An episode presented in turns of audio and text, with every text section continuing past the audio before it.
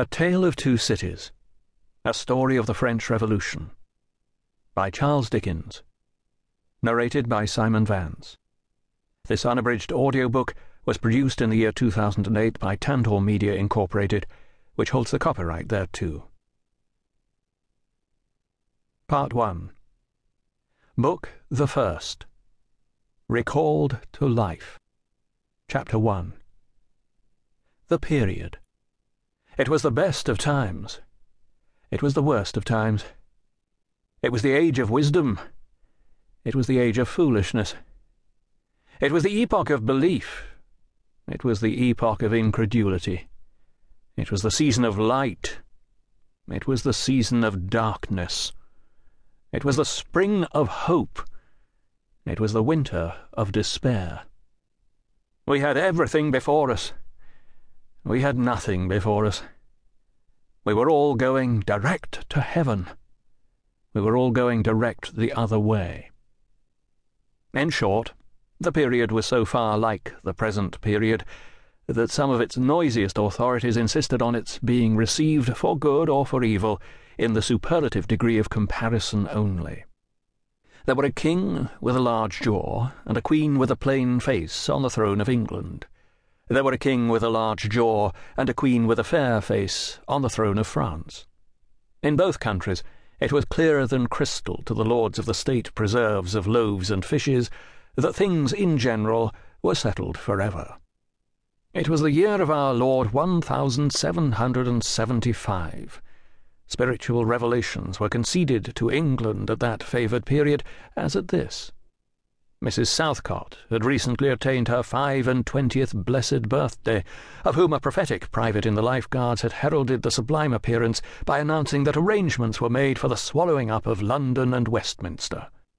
Even the Cock Lane ghost had been laid only a round dozen of years after rapping out its messages, as the spirits of this very year last past, supernaturally deficient in originality, zapped out theirs.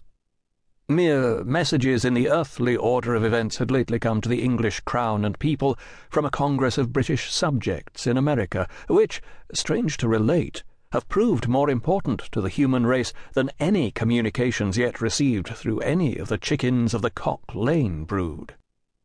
France, less favoured on the whole as to matters spiritual than her sister of the shield and trident, rolled with exceeding smoothness downhill, making paper money and spending it.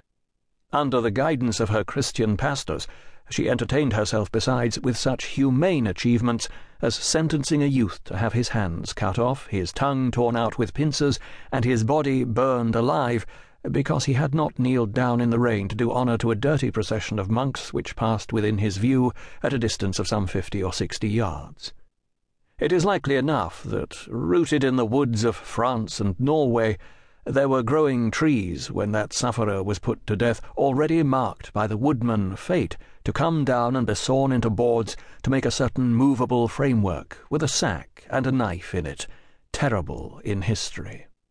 It is likely enough that in the rough outhouses of some tillers of the heavy lands adjacent to Paris, there were sheltered from the weather that very day rude carts bespattered with rustic mire, snuffed about by pigs and roosted in by poultry, which the farmer, Death, had already set apart to be his tumbrils of the Revolution.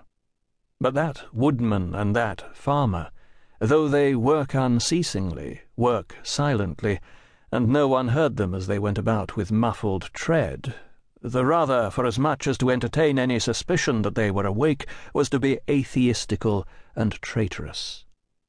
In England there was scarcely an amount of order and protection to justify much national boasting. Daring burglaries by armed men and highway robberies took place in the capital itself every night. Families were publicly cautioned not to go out of town without removing their furniture to upholsterers' warehouses for security. The highwayman in the dark was a city tradesman in the light, and being recognized and challenged by his fellow tradesman whom he stopped in his character of the captain, gallantly shot him through the head and rode away. The mail was waylaid by seven robbers, and the guard shot three dead, and then got shot dead himself by the other four, in consequence of the failure of his ammunition. After which the mail was robbed in peace. That magnificent potentate, the Lord Mayor of London.